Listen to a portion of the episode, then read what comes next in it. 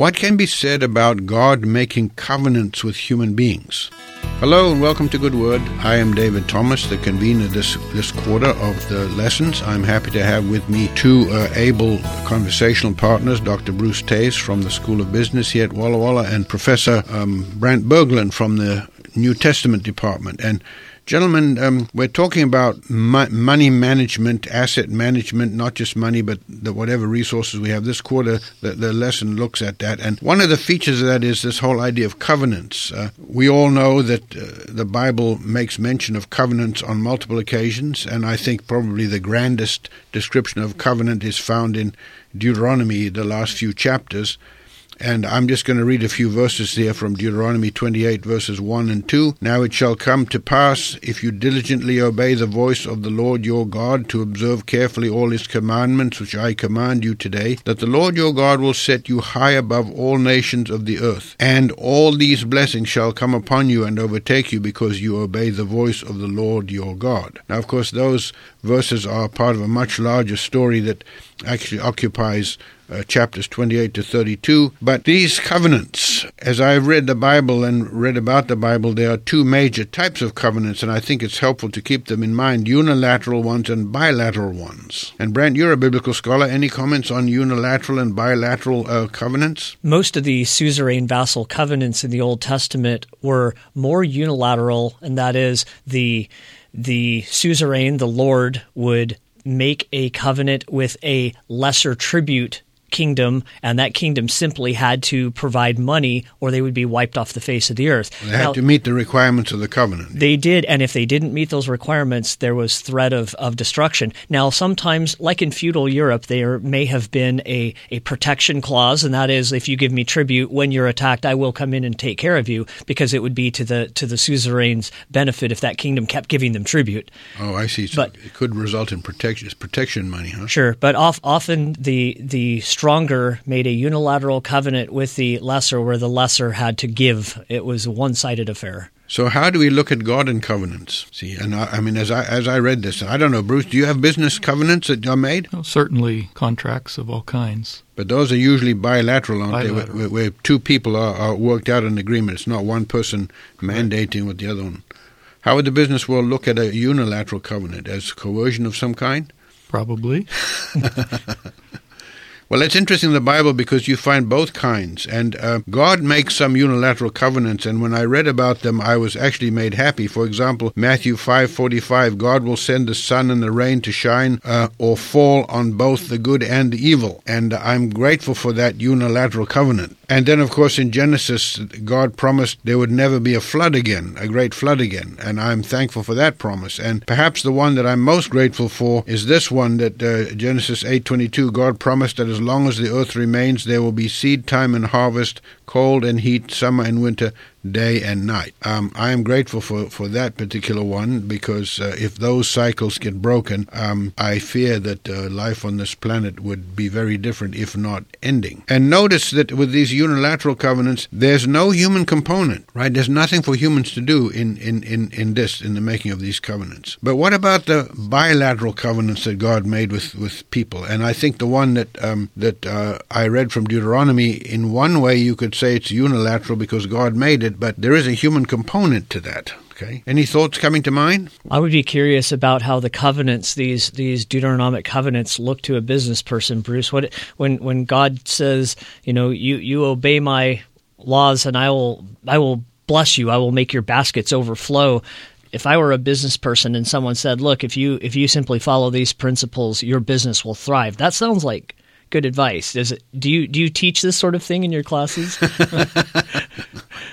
Well, yes, I, I believe we do, but uh, but certainly the, the covenant of God's blessing sounds conditional on on us um, returning what's his to, to him and blessing others. And see, I, I wonder, uh, and and I, I, I, I like your opinions on this. I wonder if following after the the elements of the covenant brings is it a good way of living so that, that the, the results are kind of natural they, they accrue by natural means, or is this actually God actively doing something to, to bless us? See, I've, I've wondered about that for, for, for many years because it seems to me that if you live by the principles in the Bible, you bring good things into your life. And I know that uh, I think it was Charles Wesley said that he, he didn't know what to do because people who, who take up following after God become industrious and frugal and they don't lie and cheat and steal and so they become wealthy and then they use their wealth as a means of declaring independence from God. And his solution was earn as much as you can, save as much as you can, and give as much as you can because I mean this and we see this even in generations here. People come out of out of very difficult circumstances and and they they become believers and by the third generation they're owning companies. So I don't know. Any thoughts on that? Well, an attitude of gratefulness can go a long ways in in your disposition and in um, in the happiness of of you and your family. And so I think that God blesses us um, when we serve selfishly, we give recklessly, we love lavishly, mm-hmm. because we're mim- we're mimicking God's character, and He will return a, a blessing abundantly. And even though if you're a businessman and you're honest and kind and faithful, it would seem to me that that would benefit you, wouldn't it? To some extent, anyway. Yeah, there's certainly many examples of very successful businesses that have been run on biblical principles. Really, Hobby Lobby is an interesting case. Just a few weeks ago, uh, David Green, the founder family uh, said they're putting 100% of their stock into a trust. And Hobby Lobby gives um, tithe. Really? Profits. On the profits on the corporate on it the corporation? gives 50% of its profits away to charity. Wow.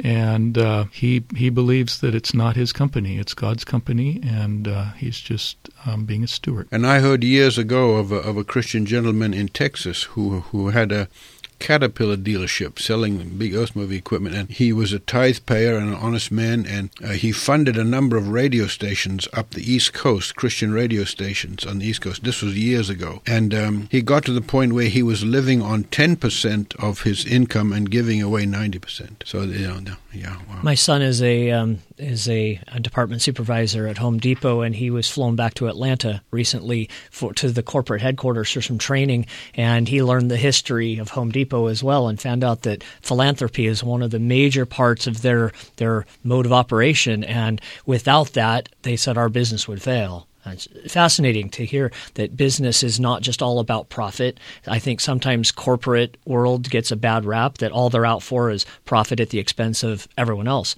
That's certainly not always the case. No, but yeah. some seem to be. Yeah, oh, definitely. But many do strive to um, for the, the the triple bottom line, the, the three P's. It's not just profits, but it's people and planet yeah. and uh, planet. Yeah. Oh, uh, oh, and planet too. Mm-hmm. Yeah, and peace and peace.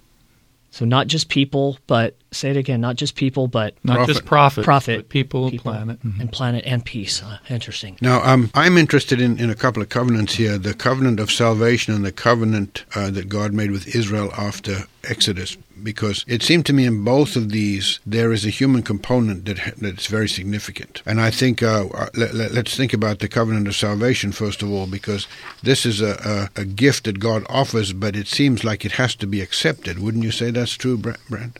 Yeah, when I read Romans, um, Paul's very clear that God has provided justification for all people. That's that act has been done for all people, but not everybody chooses to take advantage of what God has provided and to enter into the relationship. So you're not a universalist. I'm not a universalist. I, I, that would violate free will of people, and I don't believe God's grace is so irresistible that it can automatically transform people against their will. Yeah. So you're taking the position that, that God has made salvation available to anybody who would accept it. He has, and He has made it so beautifully attractive. I, I, there are people who read the Bible who have never had a background in any biblical studies. They read the story of Jesus, and they're absolutely moved by what God has done for us in Christ.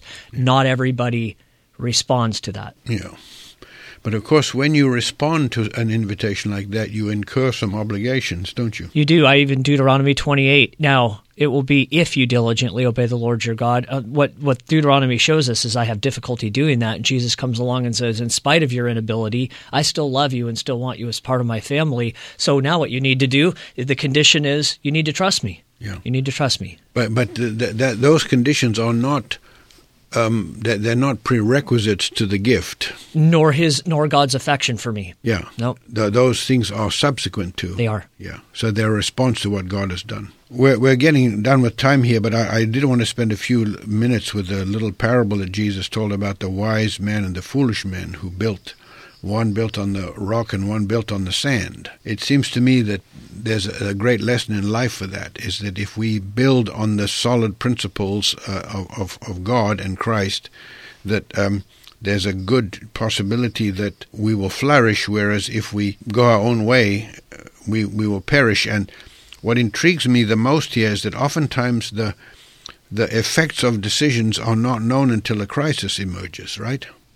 Anyway, I, I see I, I wrote again about restraint and constraint. Uh, we talked about that last week, but I think it's a very significant one that we should think about here. Uh, and Psalm 116.12, I think, is a, a thought-provoking question. What shall I render to the Lord for all his benefits toward me? Very clearly pointing to the fact that this is a response to something that God has, has done in our behalf. And tithe is just a, a touch of that, just the surface of that. What shall I render to the Lord? And um, Bruce, you've already mentioned the idea of gratitude, having an, an attitude of gratitude, and especially during the uh, Thanksgiving period that we've just gone through here. Um, this this becomes a significant part of Christian life. Wow! Wow!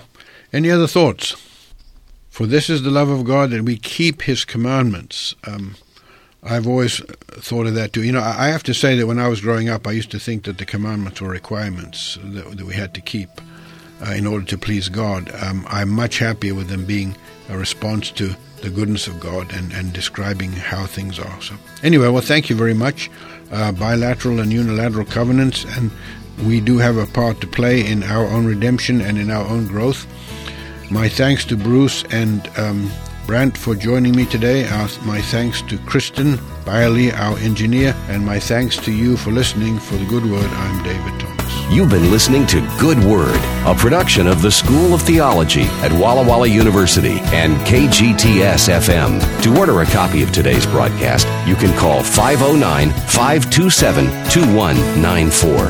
Thanks for listening, and we'll be here next week at this time with Good Word.